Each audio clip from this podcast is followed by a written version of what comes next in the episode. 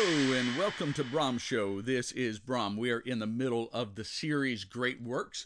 And of course, when we say Great Works, we are not talking about Shakespeare, but we are talking instead great works that Brom French likes. And uh, there's just too many to get into, but we have selected probably around eight or ten.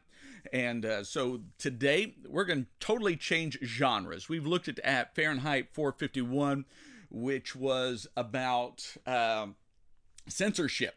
We've also looked at the law, uh, which was about, you guessed it, the law. Now we're going to look, we're changing genres completely. We're going to be looking at a book called Who Moved My Cheese?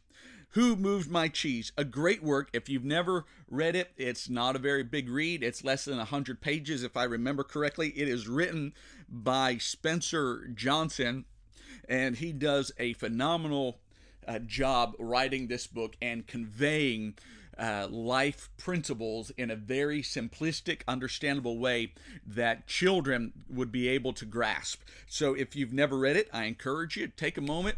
Uh, when you get the time, read it. You can even listen to the audio. It is a great read. Let me give you a quick summary. This book has four characters.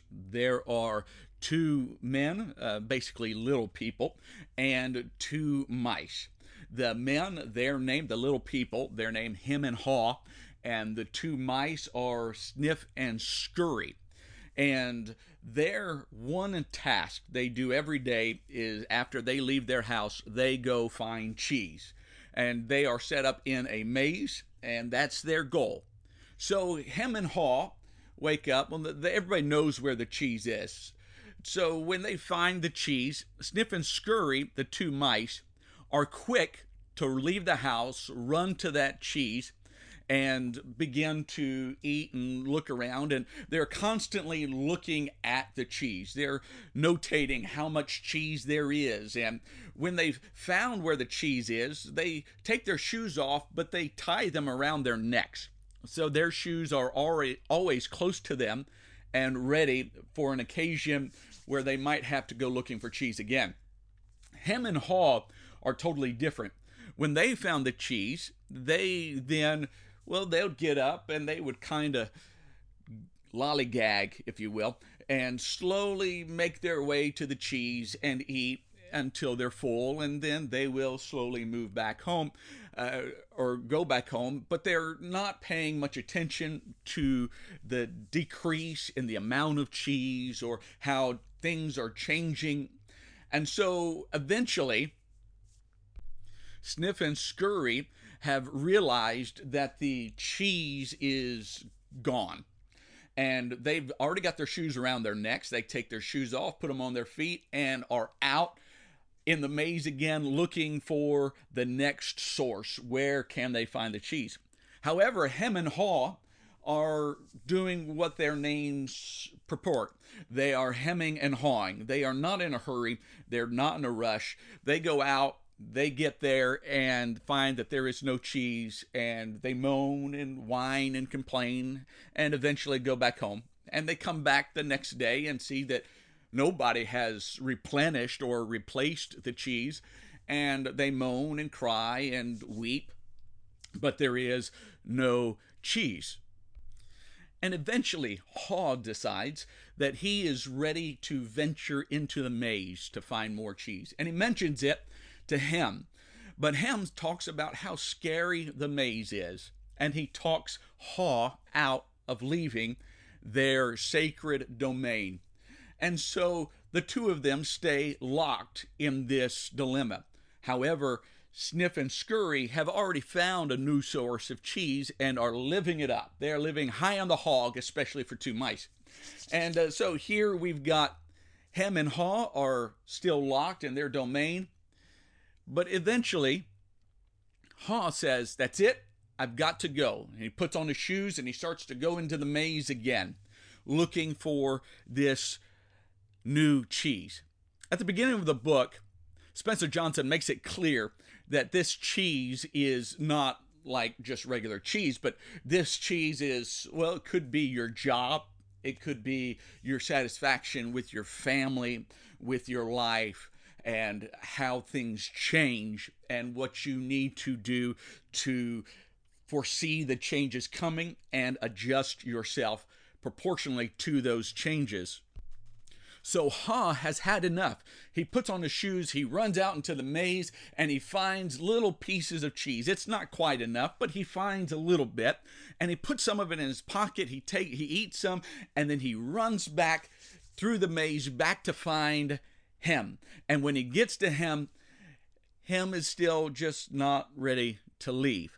He he can't believe. He wants his cheese back. He wants it the way that it used to be, and is just not satisfied, but not willing to look to be made happy again. And so eventually now Hem or Ha can't stay there forever. He's now seeing there is more out there, and he leaves, runs through the maze again, and eventually he finds the cheese galore. He finds exactly what he's been looking for, and when he gets there, he sees those two mice. So Sniff and Scurry have been there all along, and they are living high on the hog, and he has decided this is where he's going to stay. So Haw is going to stay here. The book basically kind of ends with the idea that maybe Hem is beginning to make his way there. Now, let's look at this a little closer and how this applies to each and every one of us. The first point he makes is change happens. In other words, they keep moving the cheese. The second, anticipate change. Get ready for the change to move. In other words, life is not always going to be the same. The friends you have today may not be the friends you have tomorrow. Now, luckily for those of us that have good families, our family most likely will be there. But our friends, generally not so much. The friends I had twenty years ago, I may not speak to today. I may have lost contact with them. Change happens. Get ready for the cheese to move. Get ready. Your job situation may change. You may get a new boss that can't stand you and fires you. Be ready for the change. Adapt to change quickly. The quicker you let go of old cheese, right, the sooner you can enjoy new cheese. So in other words, don't get so stuck on how things used to be. So when I, I've, I've done podcasts in the past talking about people that constantly live in yesterday. We've got to adapt to change, but the quicker we can adapt to change, the better. For a business to truly survive, it has to adapt to change. I, the company that I work for, so I pastor a church, but I'm I'm bivocational, or in this case with podcasts, I'm tri-vocational. And with the church, we're constantly, especially with this COVID, we're constantly having to change. The company that I work for is in the insurance industry. And as the laws change, we've got to constantly adjust ourselves, and with COVID as well, we've got to constantly adjust ourselves to these changes. If we're going to survive, we have to adapt to these changes very rapidly. The slower you take in business world, the more money you're going to lose. In the church world, the less people you're going to be able to reach. So the next one is simple, change. Change simply means this in the context of the story. Move with the cheese. When they found that the cheese moved, they should have, just like the two mice did, you immediately go looking for it. You chase the cheese. The next one, enjoy the cheese. And so when you've got the job, that, that I think that's one area that previous cultures, previous American generations have missed. Because, and you still see some of this with people that are well off, that have the drive. Drive is an amazing thing, and I never mean to knock that. But sometimes with the drive, the drive is so consuming that they never have the chance to enjoy what they have. Enjoy your success. If you've got the job you love, enjoy your job. If you've got the family that that everybody gets along and you enjoy your kids or you enjoy spending time with your parents, enjoy it. Don't, uh, so many times we get wrapped up in thinking how things used to be or how they could be that we don't take the time to enjoy how they are. And when they change, change with it and enjoy how it is now. And the last one says, be ready to change quickly and enjoy it again. They keep moving the cheese. In other words, on your job, your job's going to continue to change. With your family, your kids, they're going to continue to grow. If they're little right now, they're not going to be little forever. And eventually you're going to find that your kids are going to date people that you don't care too much for. Uh, can I tell you, you got to adapt. You got to learn to roll with the punches and hope and pray to God that one day they see uh, things more clearly. But that doesn't mean that you get stuck looking at the old cheese or where it used to be. You've got to roll with the punches and enjoy the cheese that you have. Enjoy it. With your marriage, enjoy the cheese. When you marry that person, you saw something in them that you loved, that you liked, that you enjoyed. You enjoyed their company. And so if today, like now, that's the one area that I would, uh, I, I might disagree with.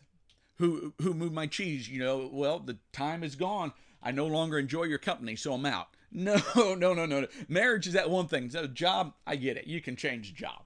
Cool beans. Don't change your marriage. Work it out. Who moved my cheese? Find out what in that marriage has changed and roll with it and figure out how to get through it. It's a great book. I encourage you, when you get the chance, take a moment, listen to it if, if you don't want to read it. And so I've come to an end. It's a great book. We'll talk to you guys later.